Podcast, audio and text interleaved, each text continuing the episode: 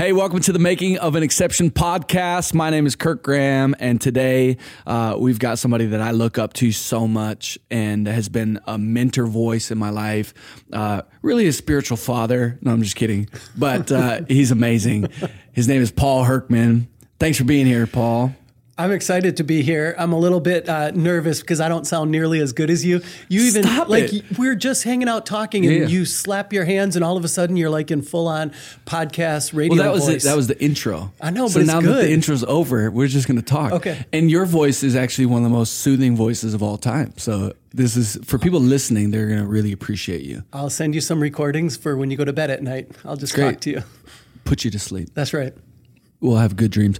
Uh, Paul is the executive director of Venture, Yeah. um, which is an amazing organization that does things all around the world, uh, helping people. And uh, it, it would be wrong of me to try to explain all of it, but um, uh, kind of jumping in, tell us what Venture is um, and what you guys are doing today, all in really around the wor- world. Yeah, it's so venture you can come at it from two different ways, but really what what most people understand is we do biking, hiking and running. Yep. And then we raise money for justice projects and missions projects around the world. And so we say we do tough things for people in tough places. The tough Yep. things are anything from running a 5K to running a 100 mile race in one day. Somebody's done that. Yes, we've had so we we have like thousands that do what we call the on ramp or the entry, and that's five Ks or logging a mile a day for thirty days. Uh, those are things that almost anybody can do, and it's a way for them to get off the couch and move from comfortable to less comfortable on behalf of other people. This Wow. is um, a, a model that we use. But then we have the extreme or the epic, and that's like we have a group of runners that um, run 100 miles in one day, an ultra marathon, or a group of cyclists that cycle 200 miles in one day. And with all of these things, they're raising money for something like refugee care or human trafficking, extreme poverty, uh, different microfinance solutions for justice work around the world. Wow. What what are what are a couple projects? Um, so, and we'll talk about like on this side uh, of what people are doing. Uh, other, yeah, you said paddling, you said some other things, but uh, projects around the world. I know you're in Nepal, um, but if there's a couple uh, places where it's like this is kind of the impact we're making, uh, the tough places part. Yeah. So on a on a macro level, most of our foundational work is in Southeast Asia. Yep. We talk about there are some organizations that are what organizations? They do clean water or they do trafficking. We talk about ourselves as a where organization Yeah. and it's a it's an intersection. So if you can picture a Venn diagram, if you want to go deep into your math roots, those Amazing. are those two circles that overlap. Um, they can be many circles, but we have two circles that overlap. One circle is least reached. And as a faith based organization, Yeah, we yeah. are interested in the places where there is less than 2% gospel witness. Yeah, yeah. That then overlaps with the least resourced, and that's justice issues. Yeah. And so those justice issues, depending on where we're at, we identify. Uh, but in Southeast Asia, some of the big ones are human trafficking, Yep. uh, child soldiering, Yep. uh, refugee crisis, and then extreme poverty. And so we address, depending on where we're at, through the local church, we address those things through things like feeding programs, safe houses, education, microfinance, church planting, discipleship programs. Um, and so that's why we say we're a WARE organization because we we do a lot of things based on what is already happening through the local church in those areas and how we can respond with both relief but then also community sustainable development so that those communities flourish in the way that we believe the gospel invites all people in all communities to flourish. Wow. Yeah. You, you being the executive director, you just explain what you do so well, and I, I've never, uh, I've never heard. I've known Venture for a while, um, and I've known you for a while, uh, and we'll get into that. But the the Venn diagram thing, Kaylee and I, my wife, we uh, started the process of adoption, uh, and this was before our second daughter, and we put it on pause because all of a sudden she got pregnant. It was awesome, uh, but eventually we will. And our filter for adoption uh, was that same type of thought, which is awesome to see that you built an entire organization with that. That where in the world is the most unreached people uh, with yeah. Uh, under resourced is kind of how you phrase it. To us, it was uh, unreached and also like like likely not to survive, you know, or or in danger or something like that. And so our heart is to one day adopt a girl from India Hmm. because it's unreached and uh, you know there's a lot of girls in India being born that go into human trafficking Yeah. things like that. So um, yeah, you're doing it, and you've also adopted. Tell us about your family. Uh, married, and you got four kids now. Yeah. So uh, I've been married for.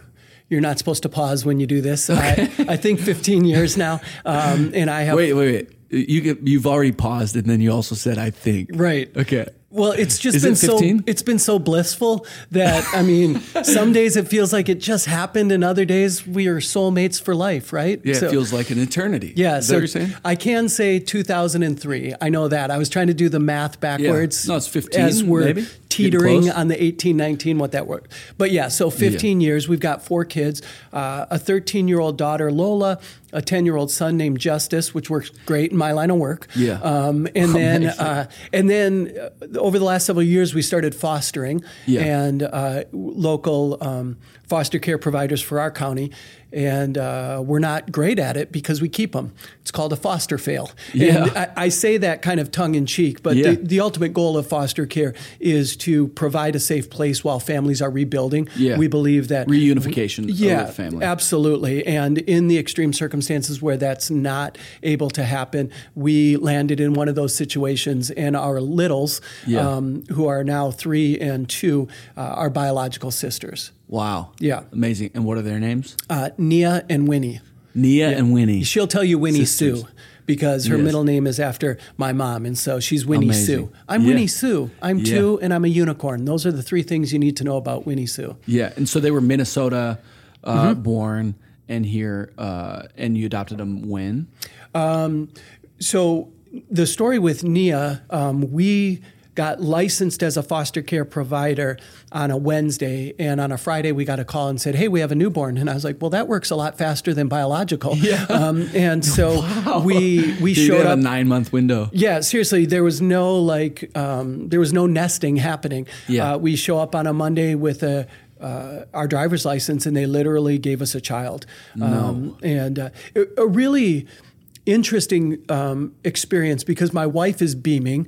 Uh, both my wife and I are Christ followers, and in our spiritual journey, my wife sees everything that happens as God ordains all of these things. Yeah, yeah. Um, and so she's thrilled. She's known we're going to uh, foster, adopt something. So this is just the culmination. I, on the other hand, was crying. And she's like, Are you so happy? And I said, No, I'm crushed at the brokenness of humanity. Yeah, yeah. That somebody had a child and they just took that child away from that person. And then they pointed to these people who took a few classes and just said, Take this human. Yeah, yeah. The what kind of brokenness has to precipitate that experience, experience was really hard for me. Yeah. Um, and hard all the way through adoption. I love my littles. I love them. Yeah, yeah. Uh, but it was a very difficult internal process around things like justice, the structure of the family, the brokenness of our communities, um, issues of race and how we interact with one another. All of those things are not as neat and tidy when you jump into it. So you asked me when I adopted. So we've we've had Nia since she uh, since she was born. Born, She's yeah. never left our home. We adopted her. I, I want to say about a year and a half later, and Yep. then shortly thereafter they called and said, "Hey, your daughter has a sister. Would you be An older sister. younger?" Younger. So she birth mom got pregnant again. Got it. And Yeah. because of the situations happening, um, they wanted to know if we would take the young girl. And through a couple of different things, we didn't end up having Winnie come live with us until she was six months old. And uh, but then she also never left, and uh, we adopted her last May. This is fun. Last May the fourth. Yeah. Um, so we had a Star Wars theme adoption. May the fourth May the be 4th, yes. Yep, our fourth child. May the fourth be with us. Wow. Yeah. So that's, That's crazy. A little bit of the story. And uh, I'm I'm not making a joke, uh, but it sounds like I'm making a joke. If this mom gets pregnant again, uh, is there any chance like that you would take another child? Like how, how does it Yeah. like are you connected with this family? Yeah. And again, I'm I don't know the foster care system super well, but No, and, and it's a really common question. First of all, from our parents and our family, like, are you just going to keep Yeah, like, taking we gonna keep kids? doing this? Yeah. Um, and honestly, I think the best answer is we're going to try to be o- as obedient as possible. Yeah. There's there's one thing where it's just a standalone foster care child that needs housing. It's another thing when it is a biological sibling of your daughter's. Yeah. And so yeah, we would we would talk um, and pray about it. Yeah. Um, and probably Candace and I would make that decision before I'd announce it on a podcast. Yeah, no, totally. Yeah, we will for sure do it. I haven't talked with my wife, but uh, we're, going to do it. Yeah. yeah. So yeah, No, totally. We've definitely talked about that, and uh, we we are in relationship with Birth Mom. Yeah. And um, I think all parties at this point believe that this is the best road for Winnie and Nia. Yeah. And then we will uh, move forward from there. Yeah, amazing. But they are now your daughters. Yeah. And I mean, we could do a whole podcast on how thrilled Yeah. I am about foster care, adoption, how much better uh, our family is. We just function better. I. I was a decent dad of two. I Yeah. don't think I was a rock star. Y- You might be a rock star. I thought I was going to be a rock star dad. You know, I don't feel like a rock star. and I, and I Yeah. know I wasn't. I know as I got older, I, I never hit my kids. I never berated them.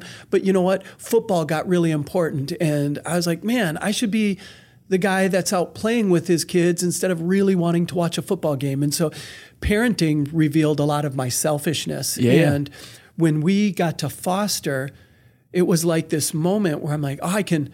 I can do better, right? And it not just better for the littles, but better for all four of my kids. Yeah. And so Candace and I are a better team. Our bigs are just better citizens. They're better Yeah. humans. They take such good care of the littles. Yeah. And I can tell you, I have more love in my heart having four kids than two. Hands down, I am uh, a better man, husband, and dad because of um, the not just the littles, but all four of my kiddos.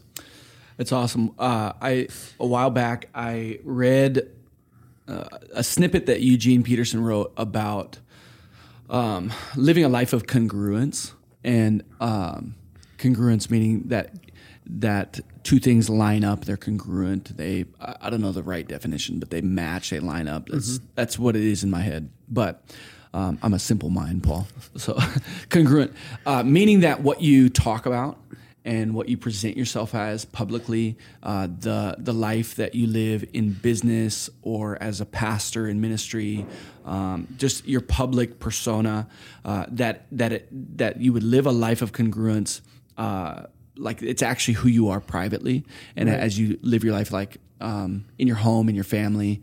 Um, and also that those two things, so your public life, your private life, also are congruent with the Word of God. Right. So it's like those three things you talk about Venn diagram that you Yeah. land in the middle of those three circles, and you are somebody you've always been this way in my mind that you live a life of congruence, like true congruence to, am I living out what the Bible says? Like, and that's how you ch- have chosen to live your life. You've challenged me uh, in a lot of ways, just as I've watched your life from a distance, but also in one-on-one settings, uh, congruent to the Bible, but also just the public life that you live now, leading venture. Um, and you've been there for eight years. Yeah. yeah, Yep. something like that.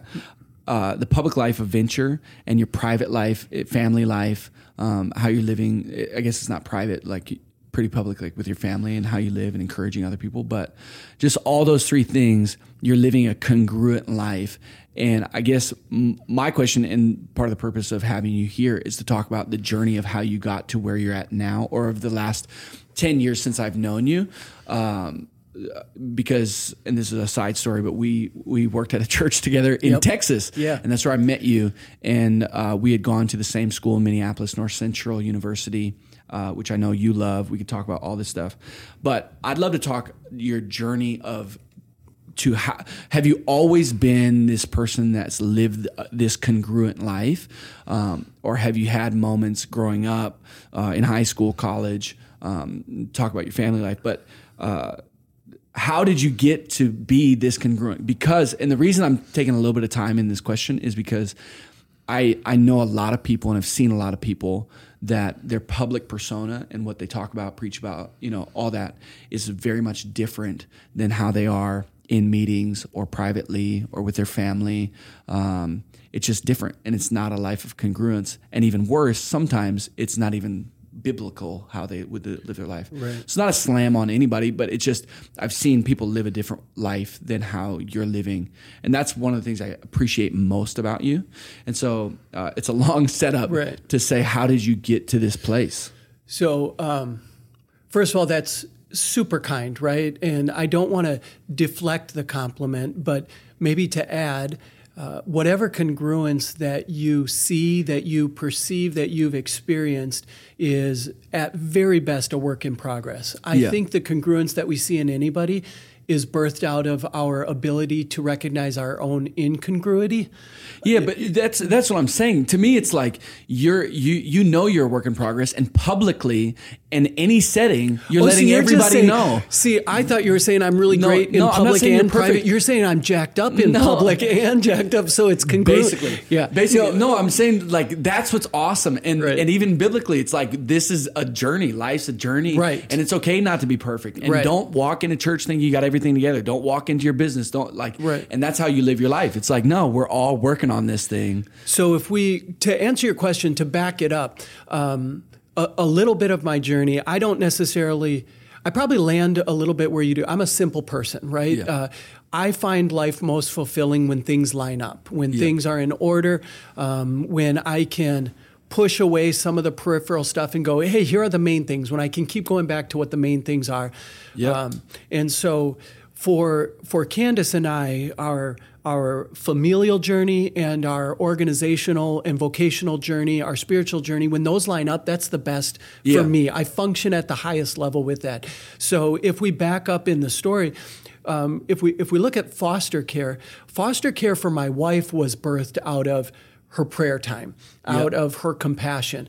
Foster care for me was a little bit more out of um, an, an incongruence and a practitioner uh, desire. And what I mean by that is, uh, well, let me back up even more. When I worked at a church, uh, when I worked at a church, one of the questions that Candace and I would ask is, what does it look like when we're not paid to be a Christian? Hmm. What do our kids know of us as Christ followers that they're not learning from a really great building on the side of the highway? Wow. We've been a part of great churches with great ministries and great pastors, and there are moments in my life where I literally, there was a, a, a children's pastor. I don't know if he was there when you were there, but Pastor Vance. And I had this moment where I was like, ah, Pastor Vance has more influence on my kid's spiritual journey right now than I do. I got to take more ownership of that. Wow. Um, so that began some things that Candace and I did. And then the other question as a pastor was, who are we outside of what we're getting paid to do? Yeah. And that got us started in justice work. Um, And that got me connected with Venture. I'd always been a fan of Venture. It started from some students in a university that I went to and worked at Yeah. And uh, and that journey then um, created a door to open up for my wife and I to climb Mount Kilimanjaro with Venture. Yes. And that I mean, it's a it's a great story. It's a great experience. But we at the, uh, literally on the top of the tallest freestanding mountain in the world, Mount Kilimanjaro. Um, we had this moment where we we were physically spent and we decided that this is a really great experience of what it means to give ourselves fully for other people. Hmm. Because we can feel deeply for people we can feel bad for them we can have compassion but Isaiah invites us to give ourselves more fully than that Yeah. on behalf of other people because that's what Jesus did for us right? And so we went back home after that trip and said we've got to look for more opportunities to give ourselves fully Yeah. ended up joining uh, Venture. That was a, a long decision. On some levels, it was a very easy one because we loved Venture. Very difficult because the church that we served at was an incredible church and a- an incredible group of friends and faith community. Um, but then we got here, and a few years into working with Venture, a justice organization, I was like, well. Well, now am I going to do? You- Yeah. You, know, now, Now who am paid I? to- now. I'm paid to do the justice stuff, right? Yeah. And so again, now remember Candace, in her mind, foster care, adoption, that's a thing. We're we're doing this. Yeah. And I kept putting it on hold. And then we started asking, what does it look like? Kind of two questions. For us to be a neighbor Yep. and for us to do justice as Yeah. a family, not what I'm paid to do. Uh, and that brought us to we live in um, the urban core of Minneapolis, and the need for foster care is great. Uh, it's quadrupled over the last decade, Really? and we That's legit. It's yeah four times Yeah, in the last ten years. that was that was some of the numbers that we heard through the class and Wow. my my wife Candace just said let's just take the introductory class it's one class i'm like that's a step we can take to begin to nobody's paying nobody's celebrating us we told nobody we were doing it it's a decision that you and i as a husband and wife are just making to investigate is this congruent and is this obedient to what our family's supposed to do for the kingdom but then also just as citizens because Christ followers in the kingdom aren't the only people that are doing foster care and adoption. Yeah. So th- this is just a good citizen move, Yeah. right? And so anyway, speed it up. We took all the classes, and uh, and that's how we ended up with Nia and Winnie. And what we didn't know at the time was how much that would change our whole family. Yeah. It, it changes everything. It changes. Uh, um, for those who are listening, uh, you're listening to a white person Yeah. um, who adopted two black children. Yeah. And it's the first time I realized, oh, all of our dolls are white. All of our books are white. You Yeah. know, all of our children, all the pictures. Yeah. And now there is a great growing trend of diversity in literature and children's Yeah. literature and, and all of that. But but it was it it opened our eyes on how to be just better um, uh, citizens and Christ followers. Yeah, man, that's everything that you just said is crazy. And I mean, we could even talk about living. You live in North Minneapolis. I live in North Minneapolis as of this recording, and we're getting ready to move because of our job transition down down to Apple Valley. Uh, but uh, Very similar, Apple Valley and North. it's Very- same, pretty same much the different. same thing. Yeah. Yeah. No, so it is different uh, for us, but we uh, we love living in North, and and even just the whether it's the political climate, all that we could talk about uh, diversity if we wanted to, um, but where where yeah where you're happy. Where you guys are doing ventures, doing things around the world, um, and also what you guys are doing in your family is uh, uh, I mean, a lot of it you won't like me saying it, but it's just heroic. Like all of this, I, I, I view you as one of the most courageous people that I know. Uh, bold because you're secure in who you are. Uh, you don't need to impress anybody. You're not confident in the flesh. Uh, I think I, I would say that you're confident because of who God created you to be. It's amazing. Um, but talk about your journey into, um, I, I guess, where did the care for being a person that, uh, you know, who are we when we're not paid to be pastors? Yeah. Who are we when we're not paid to be doing justice? But your journey into that, did you always want to be this type of person? Uh, or or did, was there moments in college, moments in high school? Is it how you were raised? Um, because there's people listening right now. They go, I don't really want to serve food at a food, sh- food Right. shelf. I don't really care about what's happening on the other side of the planet. Uh, you know, I, I really care about making a good amount of money, uh, setting up my family, uh, you know, and children that me and my wife made. You know, like like that. That's people listening, and I think there's a hurdle for us to get over that we weren't made for our own pleasure. We weren't made for just you know to make sure that we're set and comfortable. All this, uh, but I think. It's it's like the old uh, Shane and Shane song. This and and you know him, but he he wrote the song. Said, "Lord, I want to yearn for you." Yeah. and he explains it. He's saying, "I I wrote that at a place that I didn't yearn for God." Right. There's people listening. They go, "I don't I don't want to do." the life life that you're living you know i don't really care about matching up my life biblically um, but i i want to want to care That I love that you brought that up. I don't know if you remember the song. You and I both grew up in kind of church Yeah, yeah. settings, and there was a song, "You're all I've ever wanted." You're all Yes. I ever need, and I can literally my it. person. I couldn't. I could only go. You're all I want to want. Yes. You know what I mean? I have to add that thing. So kind of what Shane and Shane, this journey, um, Yeah. and different people approach their authenticity, their obedience, their congruence in different ways. For me, I feel very agitated when I feel fake or Yeah. when I feel like I'm trying to squeeze myself into somebody else's mold. Uh, but that being said, around this issue of justice, compassion, care, being a neighbor, all things that almost everybody agrees. Um, is a good thing. They might not all do it the same way. They might Yeah. not all even want to. Uh, there are plenty of Thanksgivings where we've served at a at a um, a food shelter, and I didn't want to. I know that I might get fired from my job. People hearing that, but I'd rather watch football. Nobody's firing so, you. So being honest about my incongruity and the Yeah, yeah. power to make a decision even when you don't want to. Yeah. Because lots of people care, but honestly, caring doesn't actually change the life of the person in front of you. We have to move from care to something else. Yeah. Um, in addition to, we talk at Venture. Um, Clicking like on Facebook doesn't actually do anything for anybody. Now, I think there's great social movement, social awareness. I think those are powerful things.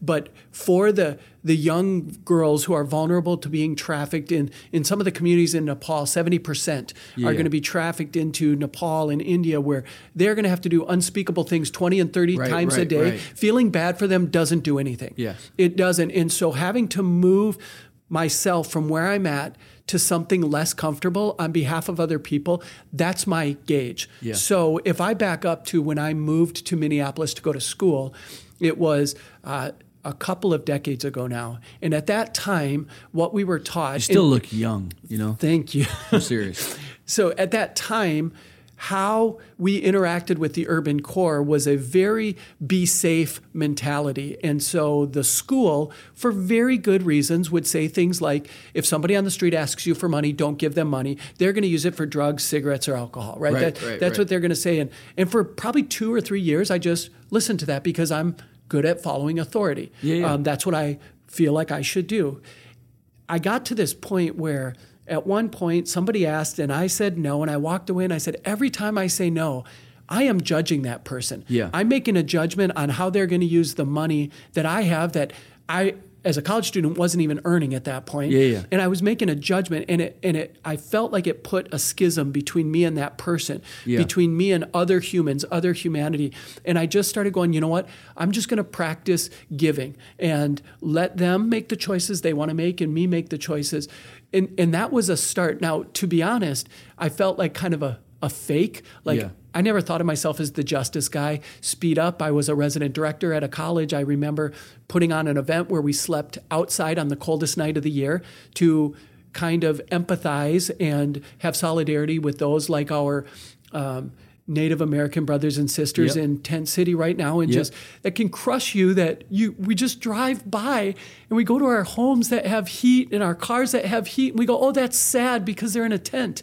Sad doesn't do anything. So Right. we were trying to do something. I don't think we raised barely any money. I don't know what it did. Yeah. I kind of felt like, who do I think I am trying to do something about this? Yeah. But those steps, those steps of relative anonymity, those steps of relative um, little impact began to change my heart to align it with an obedience to what I believe the Spirit was calling me to do, was Yeah. leading me to just care and turn that care into action. And even when I didn't care, to have obedience move into action.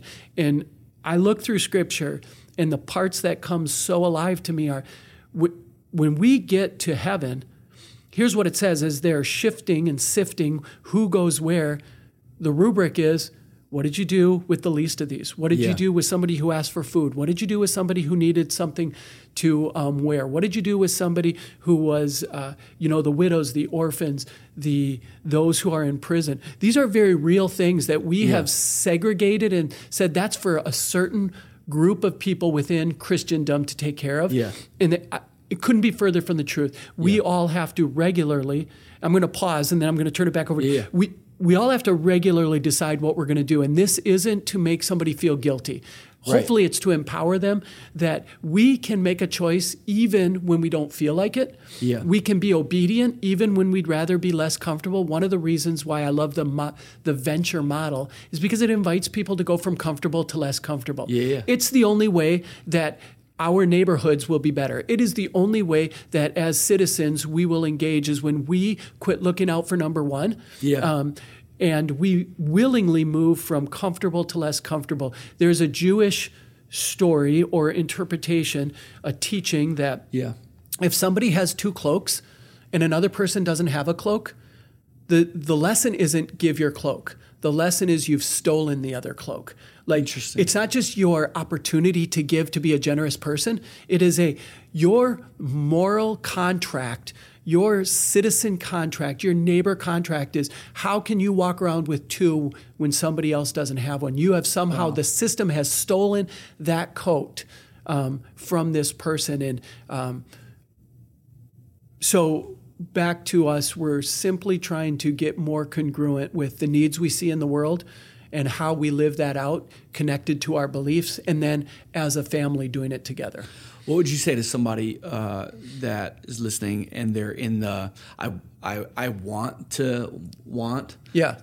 to help people. I want to, you know, like you even mentioned Tent City. How many people, and even myself, and I've heard people, it's like drive by that. That's in Minneapolis. It's a homeless community that's kind of started to grow out of nowhere. Uh, now that it's getting cold, and I haven't driven by it in a little while, but. Um, like people that drive by that and they, they go, man, that that's sad. Um, but they, they don't even they, they don't even want to do something about Right. it. You know what I'm saying?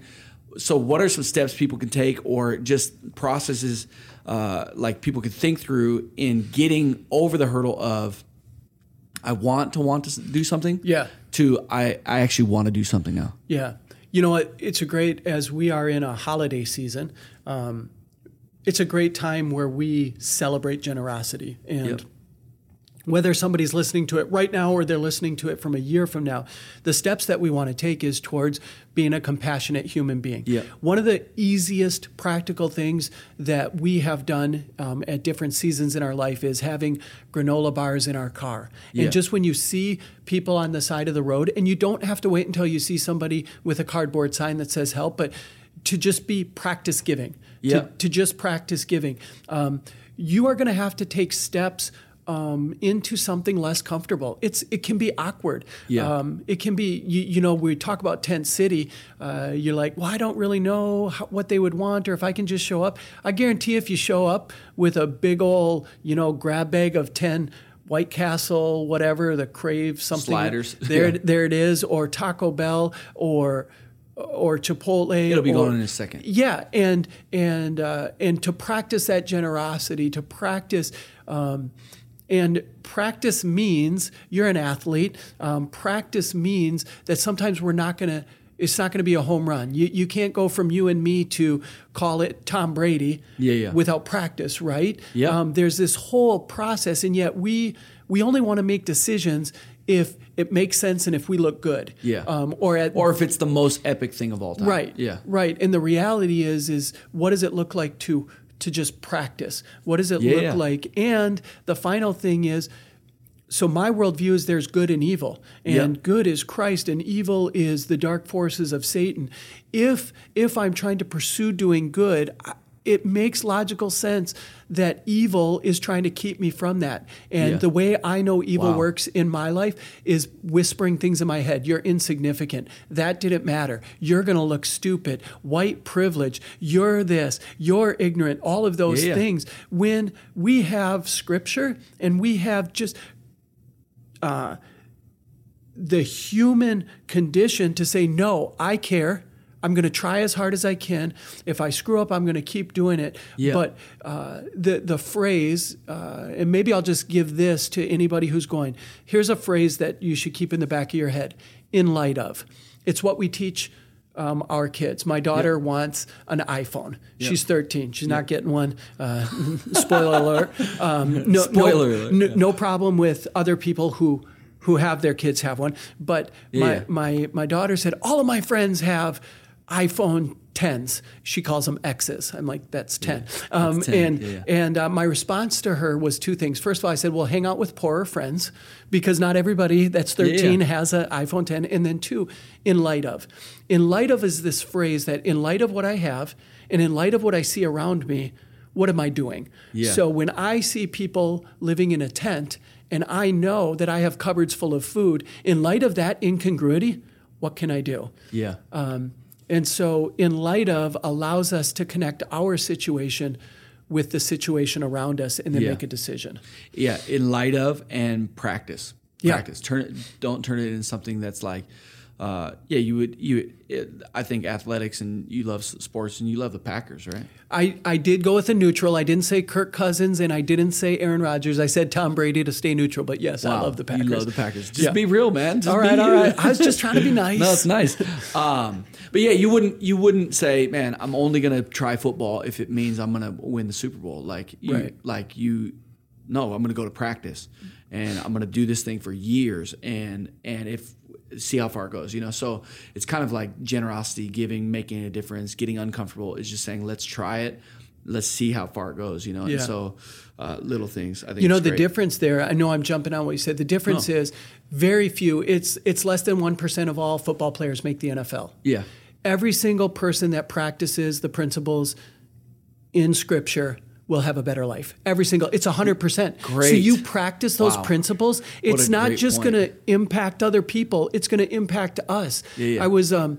yeah. You have a hundred percent, 100%. certainty. Yeah, it doesn't that as you practice uh, generosity, making a difference, doing justice, acting on just whether it's you're feeling bad or compassion or but acting on it, it's a hundred percent chance that it's going to change your life. 100%. Whereas if you start practicing football, it's less than a one percent chance. That's exactly it. And if you're over twenty, it's a zero percent chance. That's right. If you're starting. I mean, I'm pretty, I'm pretty athletically gifted. Yeah. I mean, I'm, I'm really built, and Yeah. I'm really athletic Yeah. and super coordinated. Yeah, if so- you're listening to this, he's massive. I- massive. yeah, I barely fit in If you're watching chair. on YouTube, you uh, can just see the sarcasm. yeah. Uh, so um, I, I was, I've been thinking about um, a passage, John two, Yep. and in it's one of Jesus's first signs, and the the first, not one of his first sign, and he he changes water to wine. Yep. And growing up, I grew up in a home where my dad was an alcoholic before I was born, and I went to a church where they believed in 100% abstinence from alcohol. So Yep. this this story was simply a story that was he turned something from one thing to another. It didn't have really anything to do with the alcohol base, and and I don't actually think the story has to do with alcohol. I, but what it has to do with is there's this wedding. And at the wedding, they give a certain level of wine in the beginning and then a lower level at the end. And they ran out. And Yeah. Jesus changes the water not only to wine, not only fixes the brokenness, Mm. but gives makes it the best wine. So totally surprises everybody. Yeah, yeah. And in this story, I when I read scripture, sometimes I try to figure out who am I in the story. Yeah. Am I like the bride and groom? Am I Jesus? Am I Mary? Am I the people attending the wedding? Who am I? Yeah, yeah. And I think in that story, we're all the wine. Yeah. We're the plan that Jesus has. So the wine is something that adds richness and flavor. It, Yeah. it adds the celebration. Um, Yep. It solidifies the sacred nature of this covenantal um, experience between the bride and the groom and the community because it's all connected. It's all Yep. pointing to the kingdom. But for us, we're in this process from water to wine. And the closer we get to wine, not only not only do we become who we're supposed to be, but we're Yeah. going to surprise the guests and we're going to add value and richness. And if we continue to practice obedience, to practice generosity, to practice doing justice and being humble, because those two things go right alongside of one another. If we practice those things, not only do we become a better version, Yep. we become that wine, but that wine adds value to the community around us, the richness that the church needs to represent the kingdom with. Yeah, and I think I think uh, just adding on that is Jesus is the one that did it, and I think connected to obviously we're we both sit here and we love the Lord and love the gospel message and would want that for anybody, but that yeah connected to something bigger than yourself and more than just I want to do good uh, like for humanity's sake, but I want to do good for like in Jesus name. I think that that is what helps us become the best wine. So I think they're like separated from it. You can have a little bit of transforming power and do good on planet Earth, and uh, but to become the best version of who God wanted you to be, and to actually make that best like greatest impact in people's lives. Uh, th- this is like the pastor coming out of me, but like Yeah. like to it's connected to who Jesus is. The one that created you is going to be the one that turns you into the best wine, the best version of yourself possible, the most effective possible. I love that you just said that, like turning it back to Jesus is the one that does this. When we do it, we might make some incremental steps. Like we might go from water to like LaCroix, right? just this subtly Yes, better. But if you remember the first time, I know LaCroix is super trendy and Yeah, but everybody now it has, loves it. I think they now have pesticides. Uh, yeah, and if you, whether you like it so or not right now, if you go back to the first time you drank Lacroix, That Yeah. stuff is nasty, Yeah. right? Yeah, And yeah. it- but we've all kind of settled into this as as hey, we're just a little bit better than water. And I- I don't know if you, I was looking at some memes on Lacroix, yeah. and uh, one person said Lacroix is like your best friend ate fruit salad and then burped into your soda. You, you know what I mean? It's it's just nasty, and I I think. I think sometimes we go, hey, I want to start this Christian journey. I want to be a Christ follower. Yeah. Um, and, but we just take these such uh, these steps where we um, we're out of fear or out of hesitation or out of we want to succeed so bad that it, it Yeah. paralyzes us from taking risks. Yeah. And what you said, if we stay near the vine as the branch, then Jesus yeah. will transform us. Our lives will be richer, and our community will be richer. Um, but it takes taking that step, that that going from comfortable to less comfortable, which is you know what what we're trying to do not only in my home but with with venture. Venture, yeah. Yeah. No, I think it's great. You you mentioned that your dad before you were born was alcoholic. Mm-hmm. Um, talk about yeah, you grew up in Wisconsin. Yep. Um, But yeah, talk about what what it was like when you were a boy, um, family life, faith life. Uh, were you raised in church? Um, Yeah. And if not, yeah, well, yeah, Yeah, so my dad, my dad came back from serving in one of the wars, and the combination of the trauma that that created with some life choices that he was making um, created a scenario where when he got married to my mom, it was just kind of a train wreck waiting to happen. There was a lot of things, and um, uh, it's it's a really long story, but literal miraculous events that created an opportunity for my mom and dad to make a decision to allow Christ to not only reconcile their individual lives, um, but to redeem their marriage. And so they started Wow. taking these these steps. And uh, Green Bay is the number one binge drinking city in America. No. And um, so my th- they had to make some really strong decisions, and so they went total abstinence, Really? teetotalers. Um, found a church that also believed in that way, and so for me growing up, I did grow up in the church. I grew up in a home where I was very well cared for. My parents loved me. I watched them working on their own lives and making their own lives better. I saw a team; it was great. Um, but growing up in, in Green Bay, because of the alcohol issue specifically, there was a, a, a huge um, disconnect uh, between Yeah. myself and everybody else. You know, if you Yeah. grew up in one tradition where they where they don't want anything to do with alcohol and it villainizes it, and then you grow up in a city where the everybody's drinking, yeah, yeah. It just it, it was definitely creating it created an us and them mentality. Yeah. Um, and so when I went to school, uh, I went to a university that was right in the heart of a major city and had to begin to reconcile do I want to keep being separate from everything always? Or where I landed was I felt like God was calling, how do we make bridges? How do we build bridges to our neighborhood, to our neighbors? How do we build Yep. bridges to communities, to businesses, to people in need, even if they don't agree with our belief structure, even if they're never going to join my team? Um, what does it look like to just do what Scripture says and love our neighbor? And Yeah. so, um, I- lots of things. My parents were a huge part of that story. The university that I went to, the denomination I grew up in, all very positive experiences, but none of them in and of themselves complete.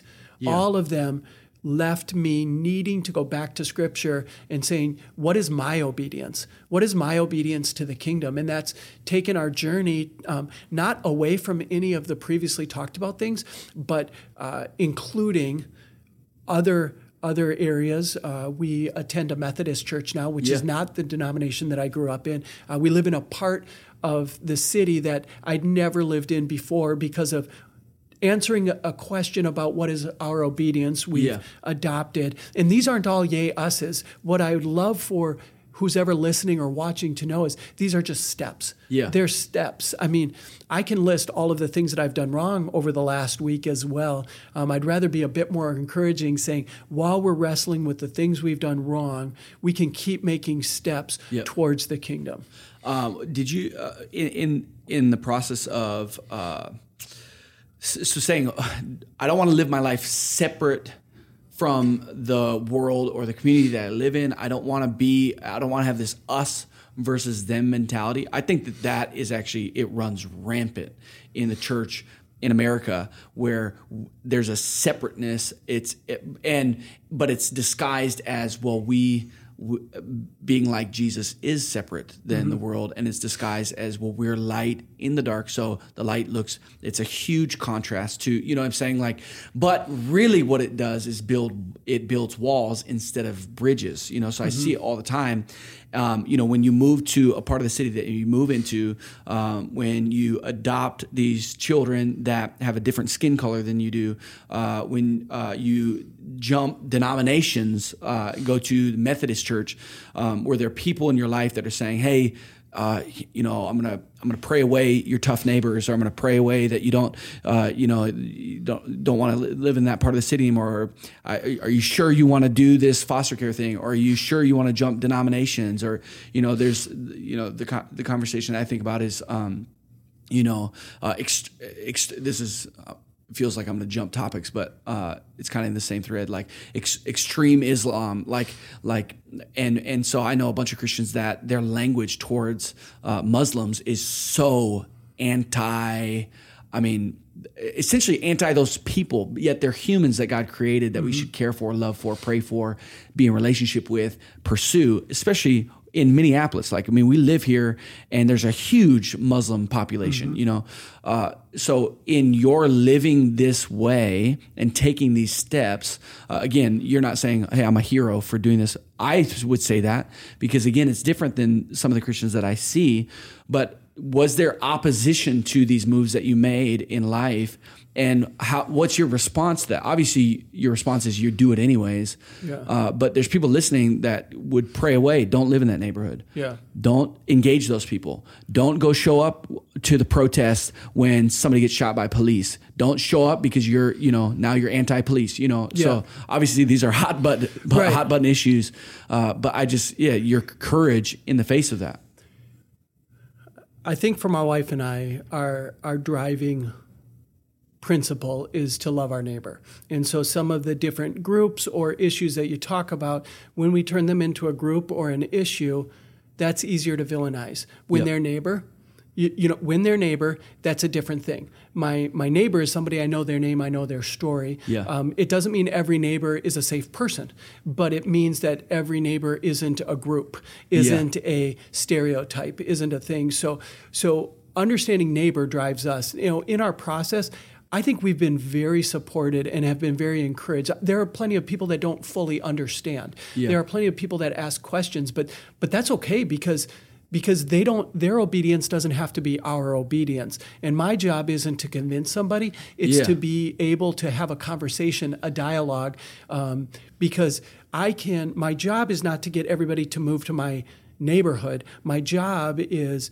Um, with the way I live, to encourage people to be good neighbors, and Yeah. so not everybody can be a neighbor in my neighborhood. Um, they have to be neighbors where they live. And Yeah. so that's the genius to me of scripture is that it's not a one size fits all. Yeah. Um, by what maybe I don't know if I'm saying that right. The, if any theologians are no, listening, no, no. I don't know. Uh, It's what I what I would hear you say in that is the conviction that God places on your life and how you should live is unique to you, Yeah. and you don't feel this pressure to push your conviction on anybody else, but also to stand strong in what God has asked you to do.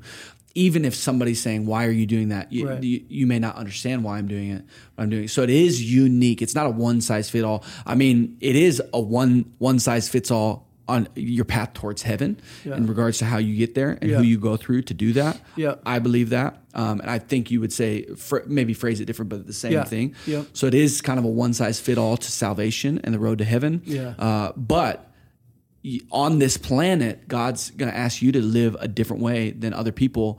And I think, uh, and I'm kind of interrupting your response to this, the way that I'm answering it is we need to be careful that the convictions that you have in your heart as a Christ follower that that we're not putting those convictions on other people, you know, or to pray away uh, how God's asked somebody else to live Yeah. because you care about them or you you don't understand why they're doing what they're doing.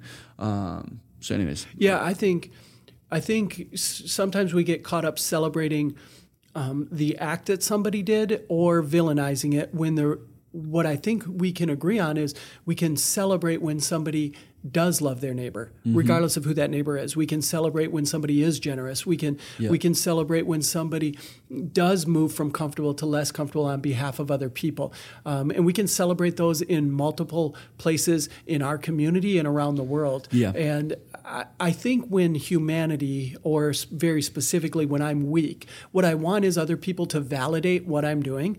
And when we need other people to validate what we're doing, then we are always subject to their interpretation of what we're doing. Now, Yeah. I think we should have. Um, a board, a personal board of directors that helps guide us, that helps work through different um, challenges, different decisions that we make. I absolutely believe in that. But but ultimately, the choices that we make, that's we're going to be accountable for. Yeah. And um, and that's why we go back to Scripture really clearly. When we're doing justice, when we're trying to step out, we're also supposed to be humble. We're supposed to approach things with a humility that says. We're not going to always get it right. And maybe we are getting it right, and that doesn't mean somebody else is getting it wrong. Yeah. Um, so, what is our obedience? Uh, Ryan Skoog, a good friend of ours who uh, is the president of Venture, um, he talks a lot about we don't judge and we don't join. Yeah. Um, and that's an organizational mantra. So, to keep us clear on what we're doing, what we feel God's called us to do, we're not going to judge if somebody does it differently. But Yep. that also means we don't have to join them. Yeah. If somebody, now we, we collaborate with lots of organizations and groups, but in terms of our methodology, Yeah. if we can, if we don't judge and we don't join, then we can celebrate other people. Yep. And we can be um, courageous and humble in the obedience that we are practicing. It's great. I think it's genius. And what you said too about personal board of directors, I, I would almost say that everybody, whether they realize it or not, has a personal board of directors. And now somebody listening might say, "Well, I don't, I don't really have pe- people." But you like, even if it's, even if it's, you know, CNN or Fox News, that might be your personal board of director in how you're viewing the world, how you're living your life. How, you know, so you have voices in your life that are leading you and how how to live, but it's being intentional. How do you choose who is speaking into your life? Um, yeah, and who yeah, and who are those voices? Yeah, so I, I would say there's kind of, for me, three tiers. The first tier is my wife. Um, I believe in the sacred covenant of marriage, and I believe that once we covenant together, God gives her things to communicate to me and gives her the ability to see me in the way that nobody else on the planet can. Yep. So she's my starting point, she's my end point. Um, we together figure out what the Hurckmans look like. The second And Kaylee, Kaylee, she's listening. My wife, she's my starting point, and she's my ending point. How long and have you been everything in between? Uh, I think. No, I'm kidding. Uh, No, we've been married coming up on seven years in January. So That's- it's amazing. I remember the first time I met her, and I, I, I was like, I must not know Kirk well enough to be. He must be a really good dude because she looks way too pretty for you, and Yeah, yeah. she's She way is. more than just pretty. She's Yeah. just this incredible person. I was like, I don't really get it because do you remember No, when I I, used to make fun of 100%. you in the office? Yes. You'd come wearing these crazy clothes and Come with on, dude. ripped stuff. I know you're way more trendy than I am. I, t- I get Stop it. it. I get it. You, um, so you live in the urban core, Paul. Hey, Come on. er- board of directors, my wife. Then, secondly, people in close proximity with Yes. me. Um, they're not always just people that I choose. Uh, Yeah. It can be some people that I believe that God brings into my life. So I really believe in authority structures. I, Yep. I think Scripture is really clear on that. Yeah. Um, I think sometimes we villainize that whole submission thing, and Yeah. uh, so like even when I moved from one church to another church, I talked to my my existing pastor. I talked to the head of that denomination. I wanted, I wanted to have a blessing, um, so to speak. Now I'm not telling everybody else they need to do that, but I. You can either inform people or invite people. And a Hmm. lot of times, we, when we're making big decisions, we pray, we pray, we pray, and we're like, okay, that's the right decision. Now I'm going to tell everybody why it's the right decision yeah. as opposed to inviting them and saying, "Hey, I'm thinking about this. Could you pray with me on this?" Um, Yes. What a great, sorry, just as a leadership principle, I think there's plenty of leaders that think they're inviting uh, people into a conversation or into a decision and, and they they think they're collaborating, but really they're just informing because they'll say their opinion first or they'll put a little pressure in their verbiage. Uh, and a great leadership principle is just to think, uh, no, instead of informing them, uh, invite people into the conversation. yeah, and I, I mean, I think leaders have to stay at best a half step ahead. I think we put pressure on ourselves to be two and three steps ahead of Yeah, the yeah. process. If you're if you're truly walking into uncharted territory and you are getting two and three steps ahead of everybody, Yep. you've probably left them way too far back. You Yeah, got to stay yeah. together and you should hopefully be hearing from the people around you and from God to be a half step ahead if that's the yeah. mantle that He has put on you to lead. Um, but they should be pretty close and they should be invited into the process. Yeah, amazing. And that, so that's that's a handful of people. I believe that parents are that, and I know not everybody has a, a functional familial structure, but parents, uh, uh, God chose them. Yeah. And He might not have chose all the choices they made, but so if they have any input, that's great. Um, and then outside of that, my a couple of my coworkers, coworkers and bosses. I'm a licensed minister, so that movement, um, and then a couple of friends that have done this for a long time. And I specifically my friends that don't think that myself or justice um, or venture walks on water, um, Yeah. but just we're just regular people trying to be obedient, and they'll call us on it. And then the third tier outside of that, so my wife and then a, a close circle of people. And then the third tier is something kind of what you alluded to. There are people, voices out there that I don't know personally, but their writings, um, Yeah. their, their messages, their music, their poetry, those things may have consistently been used in my life. Uh, our former pastor, Pastor Scott Wilson, Yeah.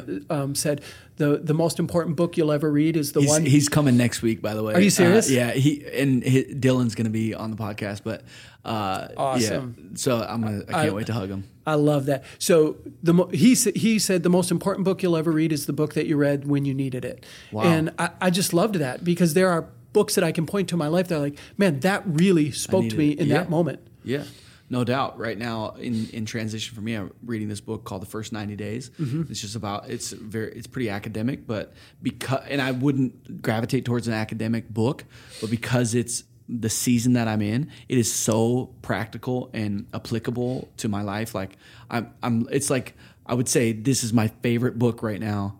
Uh, or in the last year that I've read because it's actually right in the season that I'm in. Yep. Uh, side note, pastoral. Uh, this is pastoral, but the Bible is applicable to our lives at all times. Like so, just the most important book you'll ever read is a book that. How do you phrase it? The- The most important book you'll ever read is the book that you read when you needed it. yeah, and I need the Bible all the time. So Which you didn't even ask me about a scripture, but right now John 2 oozes out of me because I'm Yeah. reading John 2. I'm thinking about water to wine. Yeah. And we look at scripture, at least I do, and I'm always trying to figure out who am I in this? Yeah. There, there's only two characters in all of scripture Jesus and everybody else. And sometimes we put people into levels of, Yeah. of spiritually mature, and there's certainly, I think we can play that game, but the distance between Jesus and everybody, it's Jesus and sinners. And Totally. when we can remember that and just be, I'm continually trying to get closer to Jesus. I'm not trying to get further away from being a Pharisee. I'm not trying to get further away from being a leper. I'm not trying to get further away, just closer to Jesus. Yeah, yeah, and got and it. whatever residue falls off of me as I'm in that process, awesome. which is amazing. Yeah. But those are the two characters. That's it. Yeah, that's brilliant. Just that it, it, tagging back to the conversation we had about like, yeah, it's us versus them or separate. Like sometimes our focus is uh, the people that are different than us and how we need to make sure we're not becoming like the world or we're not becoming like that person or we're not hanging out with like.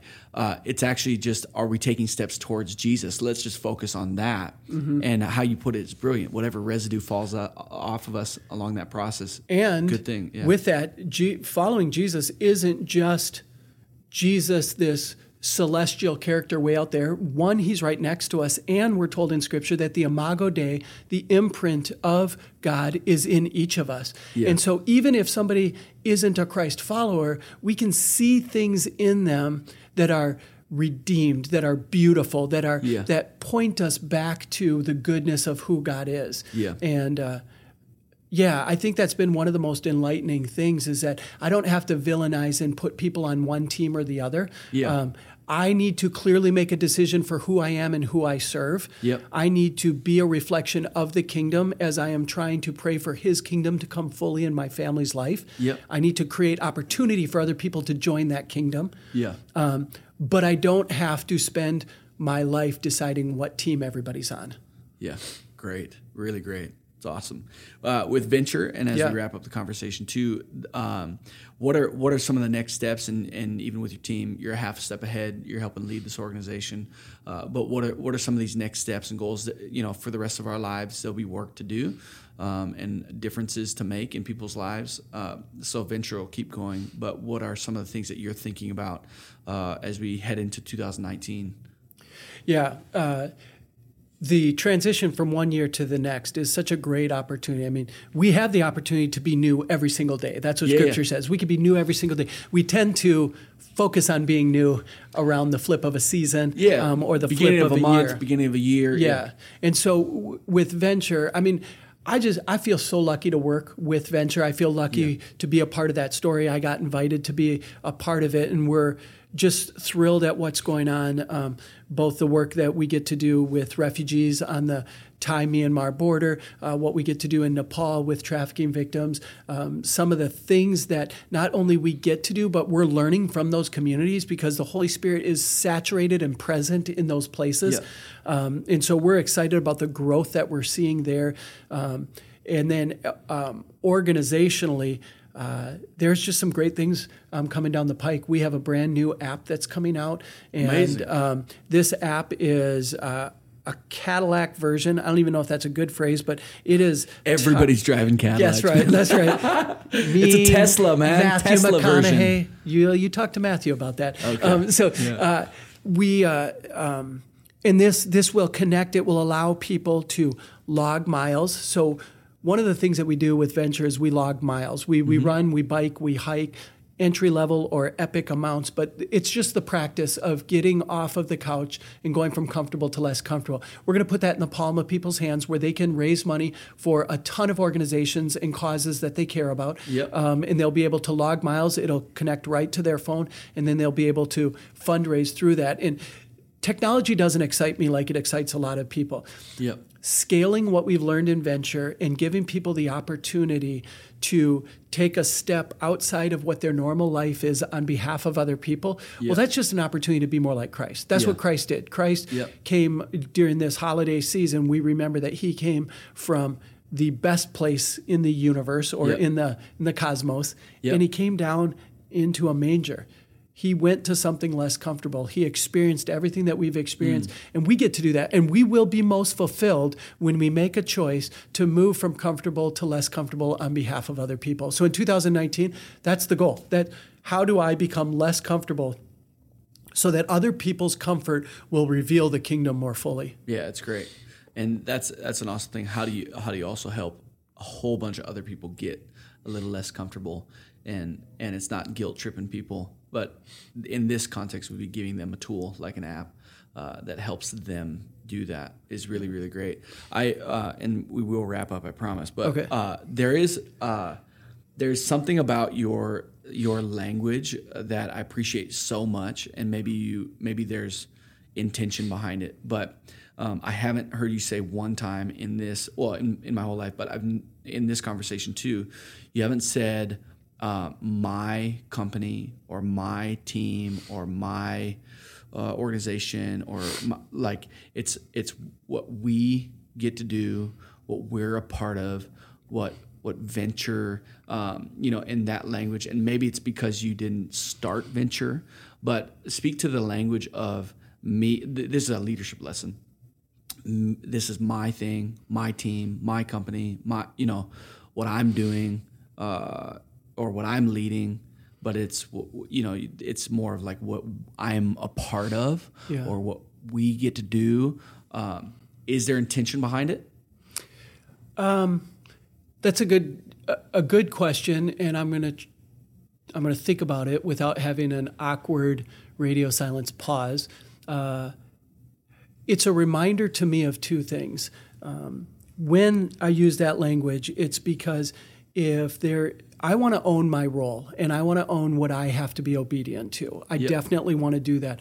I think sometimes when we think we are the man or the woman, when we're the person, when we're in charge, even if we are in charge, when we keep reinforcing that, there can put unhealthy pressure on us Yep. um, to perform, Yep. to succeed, um, and it puts pressure on us to do what's right and wow. good as opposed to to be obedient. Wow. And so my obedience, if I own something all the time, yo, this I, is it's so good. It's so good. I can't. I just. I'm gonna laugh, so I have to interrupt you. But it's that's that's amazing. Well, and I I think it's somewhat self preservation. If I own it, I'm gonna work 60, 70, 80 hours a week, and I'm going to cheat something else because I have to not only be obedient with the venture story, but I have to be obedient with the Hurckman story. I have to be obedient with the Paul story. If I'm owning all of those things and trying to do all of those things awesome right now, yeah. Um, I won't know which day God's called me to be obedient to what level. Uh, yeah. And so the we part recognizes that, hey, there are other people on the team that are doing awesome things. Yeah. Um, the we part means that I play just a role. Uh, so I, I think of this moment when uh, I attend uh, a Methodist church. I'd never attended. In this church, I sit on wooden pews and uh, yep. not very comfortable, to be honest. Yeah, yeah. And I can remember sitting. Well, church is really for our comfort. So, which is that's it's it must be a terrible church to go to. That would be a great uh, tagline. yeah, come to first first us church because church is for you well, to be really comfortable, super comfortable. But I was Man, sitting on great. these wooden pews. Uh, it was during um, some tensions that we had in the city, and I was feeling indignant about those tensions. Yeah. And there was a lady in front of me, and I knew that she had experienced these kinds of tensions probably for a good chunk of her life. Yeah. And I, in that moment, I was like, who am I to be indignant? Yep. Um, when this person is handling herself with, with such grace. And I know that's vague. Wow. And then I backed up and I was like, in this church, this church was built, the building before the previous denomination that I, the church that I was at, was even started. And wow. the, the point to all of that comes around to this. We are a small piece in a large story. Yes. And so when you're asking about the we part, the we's are all over the we's of your family, the we's of your company or organization, wherever you work, the we's of your faith community. Then we have we's of our race, yeah. of, of, where we call home. We have we's of, um, of humanity on the planet right now that is remarkably different than humanity on the planet 80 years ago or 180 years ago. So yeah. when we quit making ourselves the star, the guy or the gal that's got to get it done. Yes. And we go, we have a role. And that role is to be obedient so that the world around us can see the kingdom more clearly. They don't need to see Paul more clearly. They right. need to see the kingdom more clearly. Yes. They, and if what I have to share, if they're only hearing Paul and they don't hear me talk about refugees, if they don't hear about these young girls that are being trafficked that we can do something about, if they don't hear that, if they only hear Paul, then I've, I've missed it because Paul is only supposed to be a throughway to the kingdom. That's it. Yeah. An epidemic in in what I see is anxiety and stress and pressure and burden. And what you're what you're saying is if the language is I I I and it's about me me me me, uh, you're putting unnecessary pressure and it will collapse and you will cheat something. You're not going to do it well. Um, and yeah, even just yeah, even as a Christ follower, the Holy Spirit lives inside of me, like like He's with me. So even I am never just me. It's never right. just me. Right. I'm actually there's a community within me, and it's God Himself speaking to me. And so um, I'll, I'll, hear a lot of language of my thing, my team, my church, my you know whatever it is, my company, um, and you're exactly right. There are people that use that language that I know that they feel the pressure and they feel like I gotta, you know, and even just changing some of the language that comes out of us can actually release some of that pressure and burden. Uh, and you're brilliant. So yeah, w- one I love the, that. One of the um, phrases that is very popular, and I don't, I don't have a problem with it. I just don't use it. Is the idea of crushing it. Yeah. And I tell people pretty regularly, I intentionally choose not to crush it. Yes. I only want to be obedient. Yeah. Because if I want to crush it, and for those who are listening who want to crush it, especially with this incredible podcast, yes, work hard. Yeah, you know, I totally get that.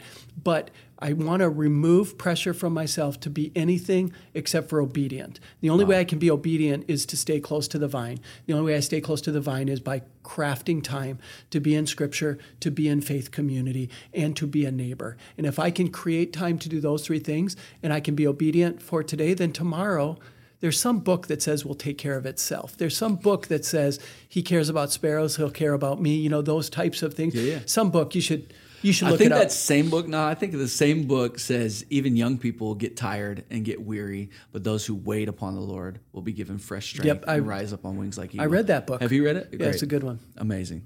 Uh, it's awesome. I appreciate you so much, and I'm really grateful. And hopefully, this helps people that are listening.